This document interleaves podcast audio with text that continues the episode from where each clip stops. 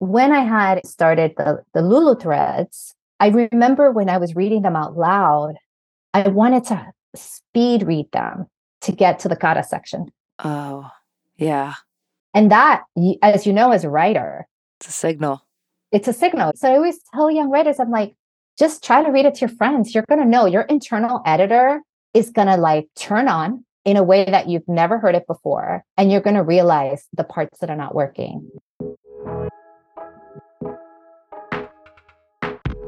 I'm Jordan Kisner, and you're listening to Thresholds, a weekly series of free ranging conversations with writers and artists about moments of epiphany or transformation that changed their lives and their work. A moment that they stepped across, like a threshold, into something new, and the way that experience changed everything they wrote afterwards. Quick note I, Jordan, am taking a brief break from hosting this spring to work on some other projects. And while I am off mic, we are really lucky to have Mira Jacob occupying the interviewer seat. Mira is a novelist, a graphic memoirist, and an all around brilliant mind and excellent conversationalist. She was our very first Thresholds guest, and I have never stopped wanting to listen to her talk. I also was excited by who she wanted to talk to for these shows. I'll be back later in the spring, but until then, Mira's got the host mic. I recently interviewed Angie Cruz for the launch of her completely absorbing, gorgeous novel, How Not to Drown in a Glass of Water. And afterward, her publishing team, being like nice publishing people, thanked me. And that's when I shouted, It was like interviewing the sun, which on the one hand is so embarrassing, and on the other is just true because talking with Angie feels like you are seeing the world around you in perfectly crisp color as you gently and thoroughly question your place in the universe. it's like this amazing quality she has. The way in which she is connected to people, the way in which she is connected to stories. And one of the things I most love about her is her combination of experience and curiosity, because her first book, Soledad, she put it out in 2001. And then there was a good, you know, more than a decade. Um, she she wrote a second book, and then there was like a more than a decade between that and her third novel. And in that time, there was so much work she did to figure out who she is and how to be. And I think that is the thing that telegraphs from her in every direction this idea of who you could be and how you could be. Maybe you don't know this, but I was a fashion design student. I studied fashion design at FIT. Um, I was there for four years. And I remember thinking that I was so original and creative. And I go into my design class, and my professor says, um, Okay, everyone, I want you to come up with the most original, interesting thing you could come up with um, design and bring it to class next week. And I thought, you know, yeah, oh, I got this. And I showed it to class with my design, very proud of it. And then she had us put all our drawings um, on the board so we can look at what we all came up with. And I would say, like, most of us had the same idea. Wow. And she said, okay, now you understand that all the ideas you have that just come from the top of your head, you know, that you think are so brilliant and uh-huh. original uh-huh. are just derivative of everything you're all watching in your generation, all doing in your lives, and all the magazines you're watching. And now I want you to take this very original design that you think you came up with and make 100 drawings, changing one aspect of the last drawing you just did. Wow. Wait, I have to question. Do you remember the outfit that you designed? Do you remember loosely what it looked like? I did. It was asymmetrical. It had I had this idea. I love pockets. And at the time, very few outfits had pockets, by the way. You know, and now everything has pockets. Like we've discovered pockets are a necessary um, design feature for dresses. They're very important, especially if you're carrying your phone. Um, but back in the day, there were very few pockets. So I came up with this like apron pocket idea um, but then, but you know, interestingly, other people had a desire for pockets. So a lot of them, there just seems to be this desire for pockets, which it makes you also understand how need creates a, a, a kind of inspiration for design. Um, but the interesting thing is that I I was so upset because then now I had to sit down and come up with 100 drawings and I thought it was such a waste of time. I thought, what am I doing? I already know what I like. I want to do what I want. And but changing an aspect of each drawing made me go deeper and deeper into my initial idea and really thinking outside of the box. Like what else can happen in this particular garment? And, you know, when I'm writing and when I'm teaching, I always tell my students the same thing. I'm like, what else can you change about the work? So I feel like, you know, with all my work, but, you know, in particular with um, How Not to Drown in a Glass of Water, which is my most recent book, I wrote a version of it. And then I tried a number of other versions of the same story. So I could get closer and closer to the thing I wanted to say, which I didn't even know what that was, right? Because I think writing in the end answers a question that you don't even know you have when you you get started. Yeah, absolutely. It's so it's so interesting when you say this is when you were doing those iterations. Do you remember if the the kind of the knowledge that it was that it was helping something? Do you remember how many versions it took for you to get that to understand that that's what was happening? No, I don't remember, but I just remember that during the time that I was in fashion design school, I hated it. I was miserable. I felt overworked. I felt like they had me doing many things that I didn't want to do. I wanted to learn shortcuts. And I see this frustration. you know, the difference between being, I guess, a younger artist and like someone who spent more time doing it is that there is no shortcut, right? Like you just have to put in the time. Do you find that this comes up now when you're teaching? Yeah, I think all the time. I think that, and I think with writing more than anything, you know, I was raising a child who was invested in sports, who was invested in music. And one of the things that was really difficult to instill was like, if you don't play the violin every day, it's never going to sound great. It just won't. Right. But somehow in writing, I think there's this idea that you could just write out of nowhere and have no discipline and no practice and it's going to sound great. I'm not saying that you have to sit down and write every day. I wouldn't even, I mean, I'm not that person. I don't write every day. But I do think the practice of writing happens in the ways that you notice things in the world, take note of things, listen to people speak or tell story.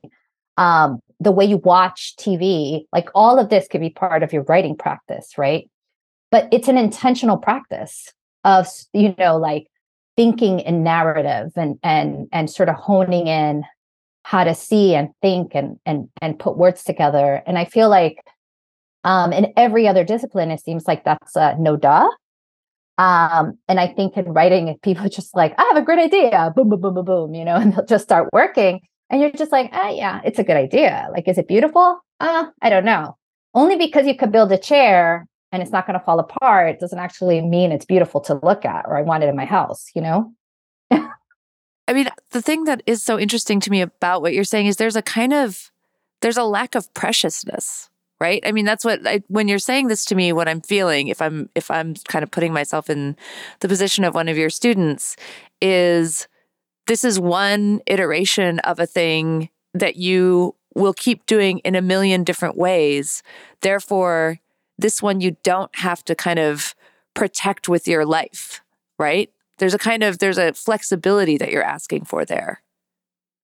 Yeah, and I think kind of a generosity with your own ideas in mind, right? Like you could look at it and say it's a work in progress always, and sometimes you have to let it go because it's as far as you can take it with the level of maturity you have or even your skill set, right? But i do think yeah like you you do have to just look at it and say okay this is a process and i'm going to put in time and care and attention and love in the same ways that we want to be treated people want to be treated and nature wants to be treated.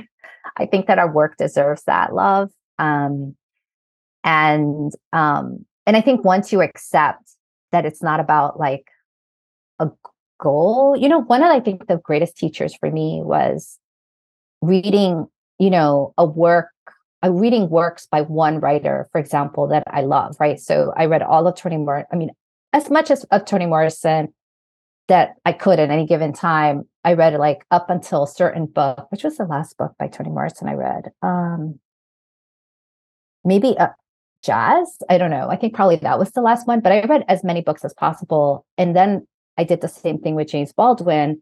And what I noticed is that they keep coming back to certain ideas, right? And questions and and issues that they care about, right? In particular with James Baldwin, it was really interesting to see because I actually read um, his work in a linear way, right? From Go Tell It on the Mountain to, you know, the other books that came right after them.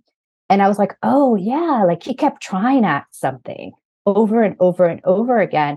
And sometimes it was just, you know, like I loved his um, book, Just Above My Head, which most, a lot of people that I know haven't read it yet. But um, I loved it because in some ways it felt like a culmination to all these different books that he had written. And then I, and you know, and that for me was a great teacher because I was like, oh yeah, like this is what we do. We keep writing. It's it's it's our own personal journey. Readers don't need to know that we're going through this journey, but we as writers know that one book is just a book in the process of us trying to understand something bigger for ourselves. Right. So there's both it's also on a kind of micro level, it's that you are writing one version of a book that then you will keep iterating on to get to the version that maybe you'll publish. But then looking at that in the context of your work at large, you're in a kind of, it sounds to me like what you're saying is you're in a kind of constant conversation with yourself, trying to get at a question that's sort of moving you through all of your work. Is that what you think is happening? Or yeah, totally. Am I getting that right? Yes, yeah? yes, yeah. You know, I feel like in some ways, this book, How Not to Drown in a Glass of Water, was a return to my first book, Soledad. You know, definitely um, thinking about how oral storytelling has informed my work in a way that maybe I wasn't really um, thinking about it when I wrote Soledad. I just thought it was my voice. I was like, oh, I have this voice. And I was just employing this voice in my work. But now that I'm more mature writer and I have a more control over how I use my voice, um, I'm realizing like how much I learn through the oral storytelling being told in my family. So, in some ways, like it was like a return to the ways that I was working um, as a younger writer, but again, doing it in a very new way. Um, and that's really exciting. Yeah. Okay. So let tell me a little bit about how this when we're talking about how not to drown in a glass of water, I've talked to you a little bit about it before, but I'm so one of the things that is so immediate and pressing about this book is the voice and the urgency behind it. And did it come to you that way? Like when we're talking about the book that you started with versus the book that you ended up with, how did it present itself to you? Well, you know, I started the book in 2017 um, during um, the Trump presidency when I personally had found it the most scary. It's so funny because I just I was listening to Jia Tolentino's book, um, Trick Mirror. Mm-hmm. Is it Trick Mirror? Yeah, yeah, Trick Mirror. And I was listening to it, and she also wrote that book during that same time. and I was thinking, oh, I wonder if there's correlations between all these books that were written around that time where we were all feeling this kind of despair about where our country was heading, but also incredibly um, these feelings of disempowerment and like something has to change. And um, so, November 2017, I remember it very clearly um, because I was in New York City visiting my family and um, I was about to take the train and I couldn't sell my last book, Dominicana, um, it had been four years of it circulating um, and receiving rejections about how great it was, but there was no market for it. And I and there was this call for immigration lawyers to go to the airport JFK to help with what was being called the Muslim ban. And I thought, you know what? Maybe I should just study law. I would be so much more useful in society wow. if I changed my life and became a lawyer. Um, and I saw this woman um, in that crowded um, platform holding this kind of manual. And, you know, she reminded me a lot of um, some of the my neighbors and tias and grandmother who all got laid off during the Great Recession and who had to start their lives over. And they were only in their late 50s, early 60s. And, you know, I was just like, what would it look like to start your life over?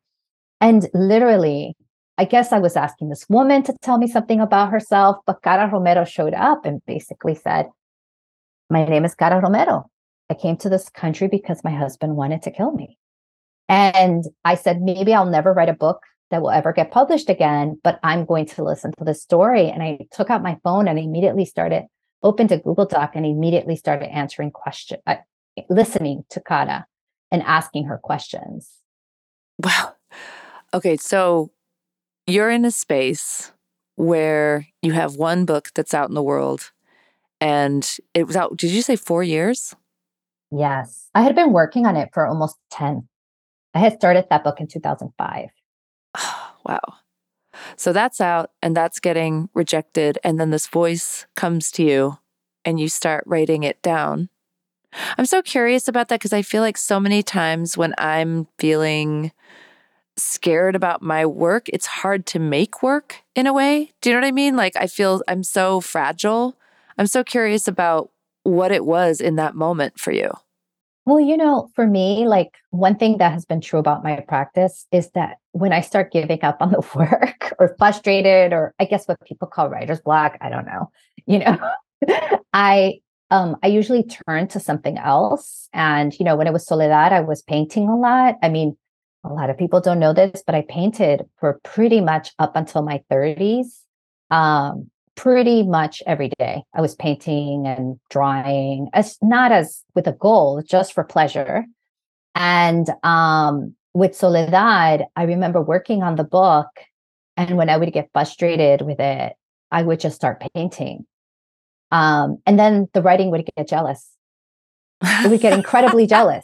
It would be like, why are you ignoring me? And I think that that's what was going on in that moment, right? Like, I think something like that, where I was like, I'm going to quit and it's something inside of me where the writing is like no you're not going to quit. I'm going to i'm showing up for you. This you know divine intervention happened with cara romero. And and i had to create rules for myself because i actually felt like you know part of my frustration with writing is that i couldn't like you said i couldn't find inspiration. I couldn't find um i was full of despair. I truly can't remember a moment where I felt more at a loss um, than that particular moment where Trump was president. And now, in retrospect, I realize, you know, the bullying reminded me a lot of trauma that I experienced as a child at home, and um, and I gave myself a constraint. I said, I will only listen to Cara Romero on the train when I'm on a train, when I'm commuting, either on a train, on a bus, or a plane. And I always worked on it on my phone for the first draft.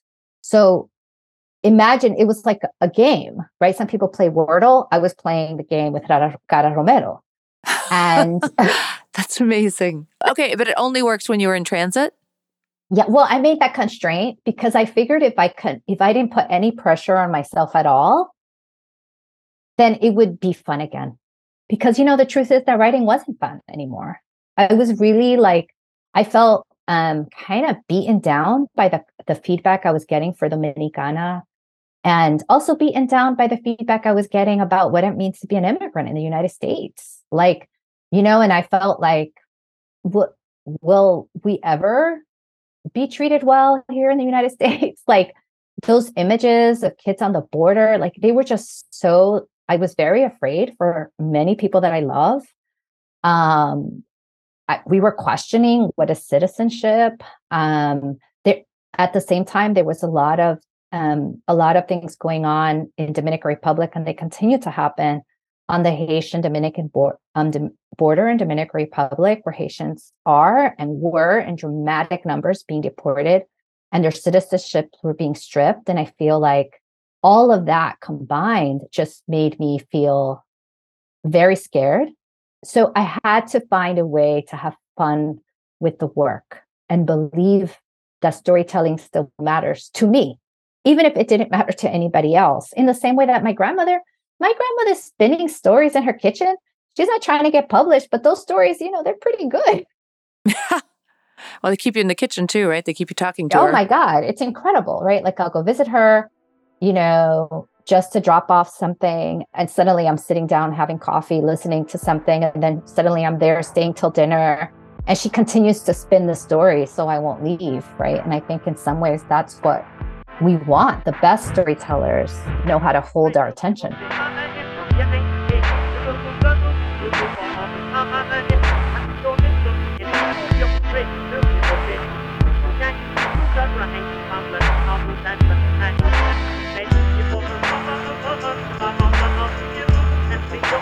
this thing that you were most afraid of, right? This the kind of the world that is crushing in on you in several different levels, both the writing and the immigration sort of conspired to bring you this exact voice, which is actually telling a story which is pretty harrowing in parts, right? Cara Romero's story is she's hilarious, she's juicy, she's funny, she's gossipy, she's great, but also her story isn't necessarily an easy one.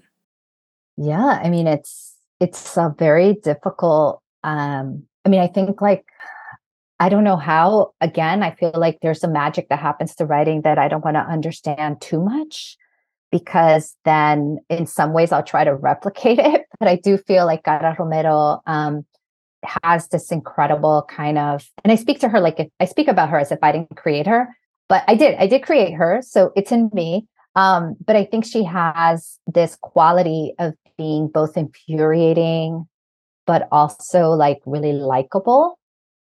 Um, because in some ways, like, and I mean, I think that's where the craft comes in, right? Where you start working really hard to complicate your character in a way where you're like, what they're doing is so messed up.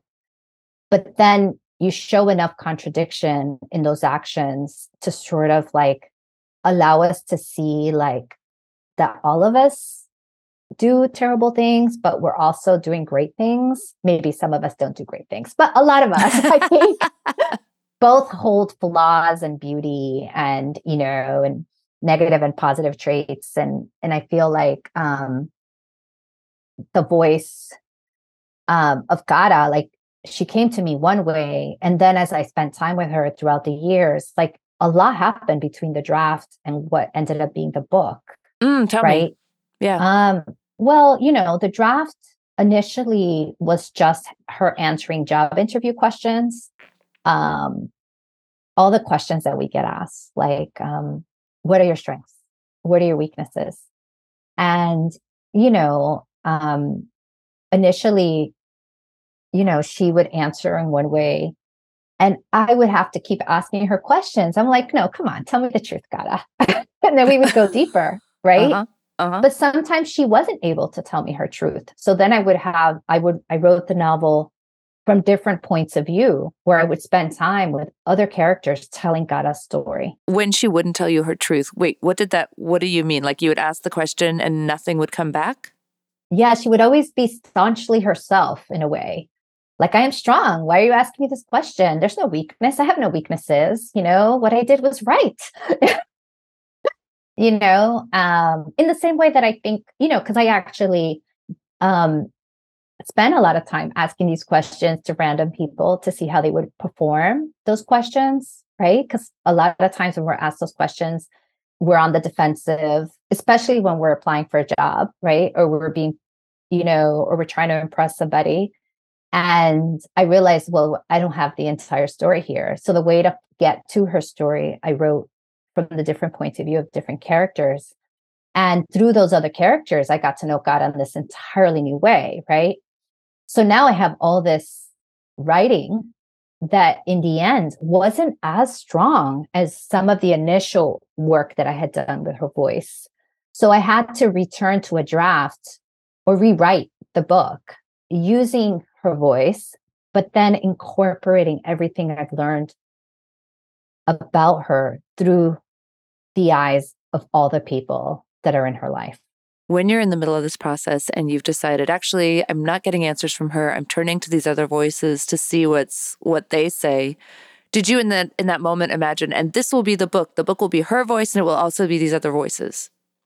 No, you know it's interesting. Yeah, well, I mean, there was a draft which I thought was going to be the book that was told from her neighbor Lulu. You know, she has this neighbor Lulu who um, uh, Cara Romero talks a lot about. Um, and in one iteration of the book, Lulu was telling the story. And what we see now um, of the monologues was like a transcript of something that was left behind of Cara. Um, but what ended up happening is that when I would talk about, you know, I this book actually was born, a lot of it was made or created as something that I would read aloud to friends. um, you know, people, I had very specific people that were very invested in Cara Romero's life, and they would say, Oh, what's up with Cara today? and in some ways, I feel like this book, I feel so grateful for my community who still cared for me because even though the publishing industry did not care about me, I felt that there were people in my life that really hung on to this story in a way as like just an interesting story to listen to. And sometimes I would write for these friends. I was like, I'm going to tell you something new about Cara. And I was writing toward sharing it. And when I had in, um, started the, the Lulu threads, um, I remember when I was reading them out loud, I wanted to speed read them to get to the Cara section. Oh, yeah. And that, as you know, as a writer, it's a signal. It's a signal. You're like, why am I, why am I, you know, sometimes has this ever happened to you when you're reading work in progress in public and you suddenly want to skip a whole paragraph? Yes, completely. Absolutely. And I'm like, that is your sign, right? So I always tell young writers, I'm like, just try to read it to your friends. You're going to know your internal editor is going to like turn on in a way that you've never heard it before. And you're going to realize the, the parts that are not working. And I knew that the parts that were working were got, was Cara telling her own story. Mm-hmm. And I was like, why am I doing this? Like, I'm just gonna, you know, the truth is that I wrote a book that doesn't look like any other book I've ever read before. Mm-hmm. And I kind of was insecure if I could get away with it, like telling a story just through monologues and documents. Um, but I, in the end, I was just like, you know, yes, I think I could do this. And I was very fortunate because I have an editor who really supported that vision.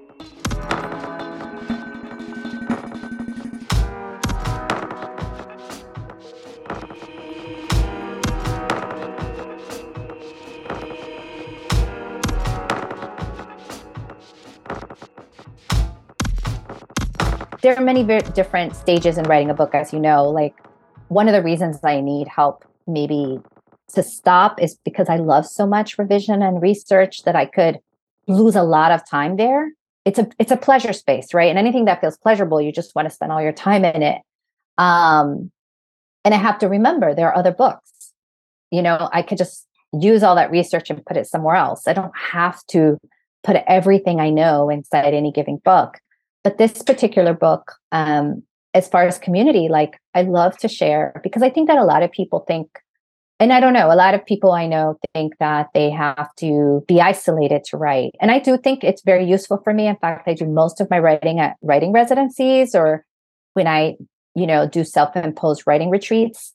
But it's been really helpful too to have, you know, captive listeners who are who are excited about the work. So you know, I do have some people that are like really want to listen to what I'm doing and they're not writers. And that's really interesting because they they're readers. And they're just excited they're just excited to hear a good story and then they'll ask questions or they'll see connections and and I'm like, "Oh yeah, like that's something I hadn't thought about." And I'll bring that in. But I love this story about my son. So the last 2 weeks of the book, I read it out loud constantly because it's a monologue, right? So, and I wanted it to sound as musical as possible, especially because very um, late in the game, I decided to change the syntax from being Cara Romero speaking only in Spanish to um, her speaking ESL. And that meant that I had to change a lot of prepositions and I had to shrink the vocabulary. So there was like a lot of choices I had to make last minute. And when I did that, um, I had my son um, hanging out, right? And he was like, Mom, I want to watch a movie. Mom, I want to do this. And I was like, Oh, don't you understand? I have a deadline. I have to hand this in. There's a paper shortage. If it doesn't go out, it won't go to press. I was like, he did not understand the gravity of the situation. And he would just lay on the sofa while I was reading it out loud, right? And I didn't realize he was listening. I thought he was scrolling through the phone. And in one scene, I was reading the scene out loud. And he goes, Mom, no. Goes, You need to change that part. And I said, What are you talking about? He goes, If you let that character do that, you make it impossible for anyone to forgive her. Wow. And I was just like, what? You know, and I said, finally, all that media literacy I did with him is paying off. But it was interesting because then he would give me um, examples from his reading interests, which are mostly Marvel and DC comics. Mm-hmm. and suddenly I was like, oh, yeah, what does it mean to be a villain? What does it mean to be a hero? What does it mean to have sequels and plot points and all this? And it was really great because we were able to just talk about just how to keep the story open and not just shut it down really quickly and um and that happened because i let he was there and he was listening right? I had another occasion where um, a friend right at the end she came and read the book back to me. She's an actress performance and she happened to be an esl speaker. And really i thought i was doing her a favor by telling her yeah you could come hang out with me for the next two days because she needed an escape.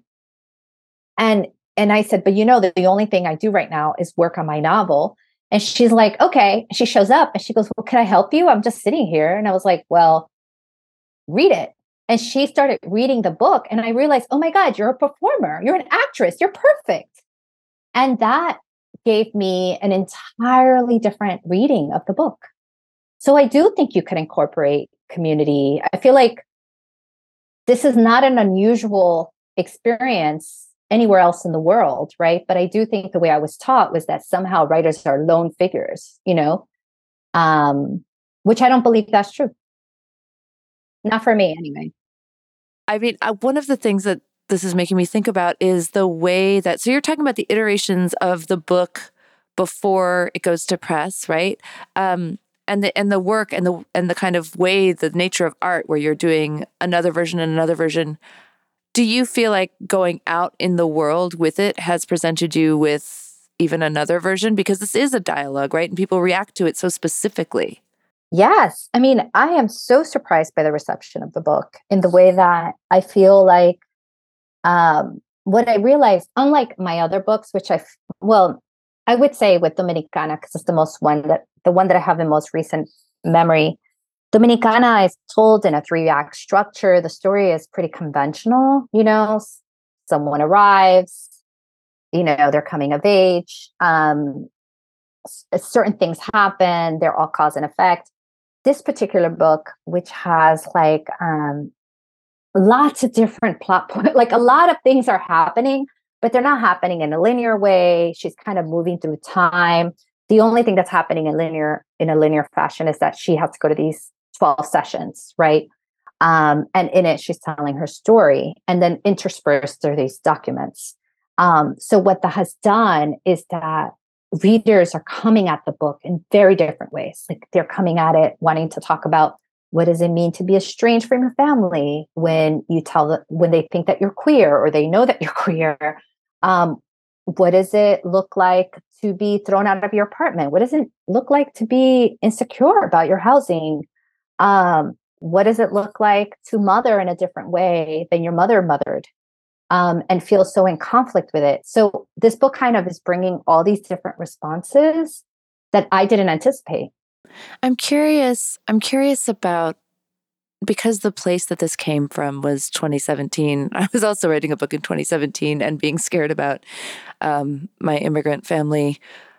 I'm wondering if you read it to if you've had the experience of reading it to any rooms that would not be accepting of Cara Romero. I'm curious if you've read it into any spaces where the spaces that would have made you nervous in 2017 would have made her nervous now. Well, you know, I just read it at Texas Book Festival for the main gala. I was a keynote speaker and I decided to read the novel to a predominantly white, affluent Texan um, audience. And um, I didn't think about it as much as I did once I was on stage and I started reading Cara Romero. And I thought, oh, wait, maybe they think, you know, I don't, you know, I'm an ESL speaker, like, you know, because I'm reading it as a monologue. But also I was thinking, oh, Cara Romero is someone that might be working for them right now. And everything she said suddenly had this weight in the room that I had not experienced before. I didn't, you know, I don't know um, how it lands on their end. But I do say I do have to say that while I was in Texas, um, I met many, many people who would talk to me, you know, all kinds of different kinds of people who would say, you know, oh my God, when I read I thought about my relationship with my daughter, right? And, you know, and it made me think we should be reading this book so we could talk about my grandchildren. And and I thought, okay, so the book is hitting, it's not sometimes I have a defense mechanism about what the work is going to do because I still have a lot of healing to do from the ways that I have witnessed my people in my community being treated in the everyday life. But what I realize is that books do something that we have no control of, right?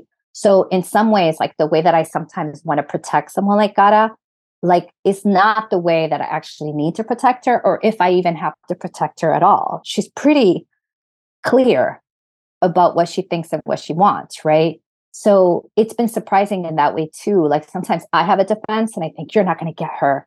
You know, you're going to presume her incompetent because she has an accent, you know? And then I'm like, oh, actually, that's not how someone read her. So I'm also trying to be better and more generous with the readers.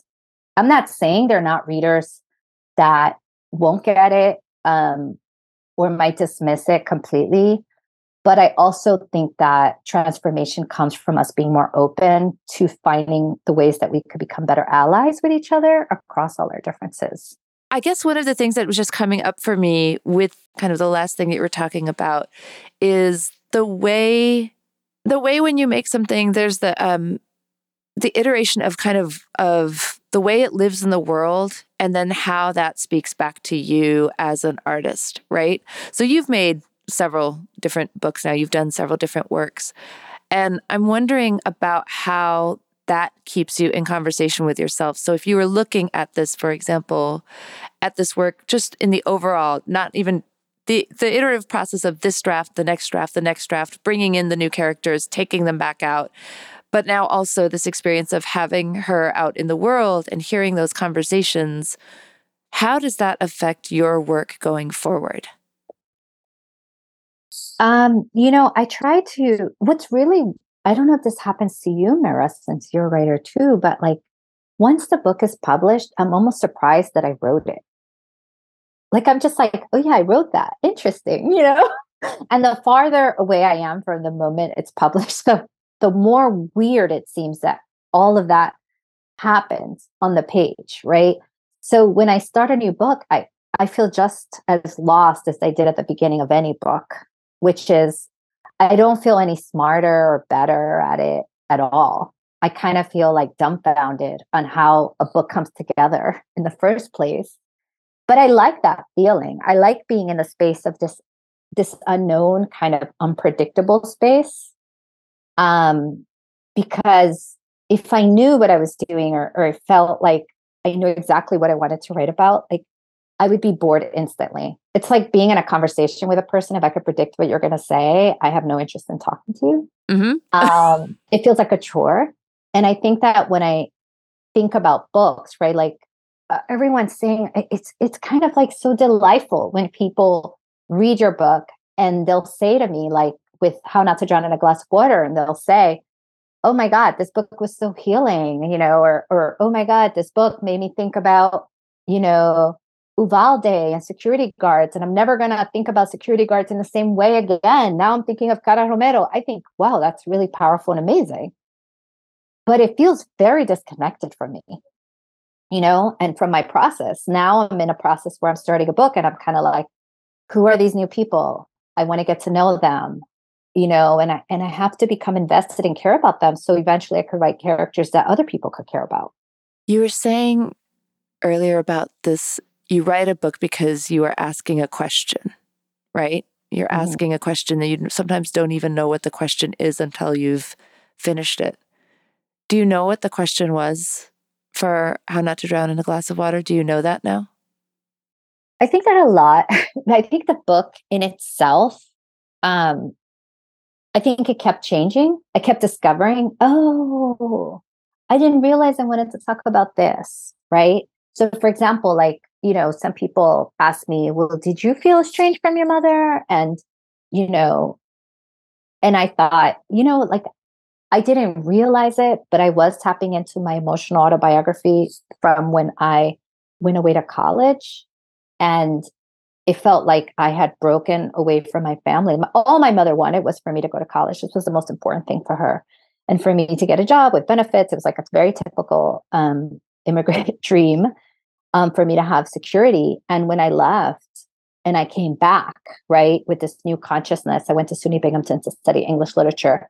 And I came back with a consciousness of like, you know, that so many of the things that were happening in my, you know, in the conversations in my family were homophobic and racist and, um, you know, and sexist. Um, I was, I came to the dinner table always in attack and constantly on the defense.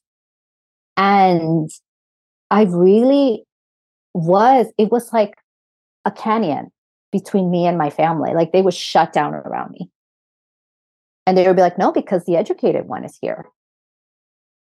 And it was, you know, in retrospect, I realized, even though the book is about a totally different thing, I realized I was tapping into some of that emotional, you know, story that I had with my family and that estrangement that I had and how it keeps happening, right? Like every, you know, everyone says, yes, this is the dream.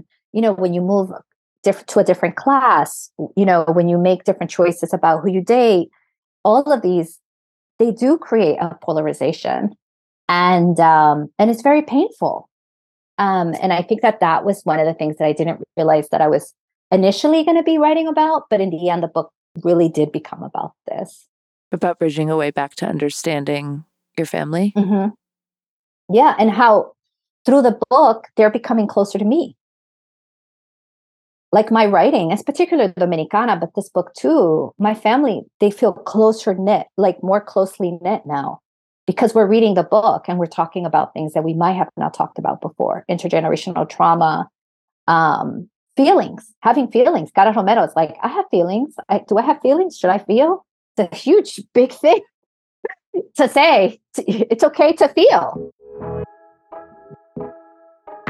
Thresholds is produced by Jordan Kisner and Drew Broussard. Music and editing by Lora-Faye Åshuvud of Arthur Moon. Our art is by Lorelei Grossman. Special thanks to our hosts at LitHub Radio. You can find more about our show, listen to past episodes, and get in touch at our website, thisisthresholds.com. Don't forget to rate and review our show at Apple Podcasts. Thanks. We'll see you next week.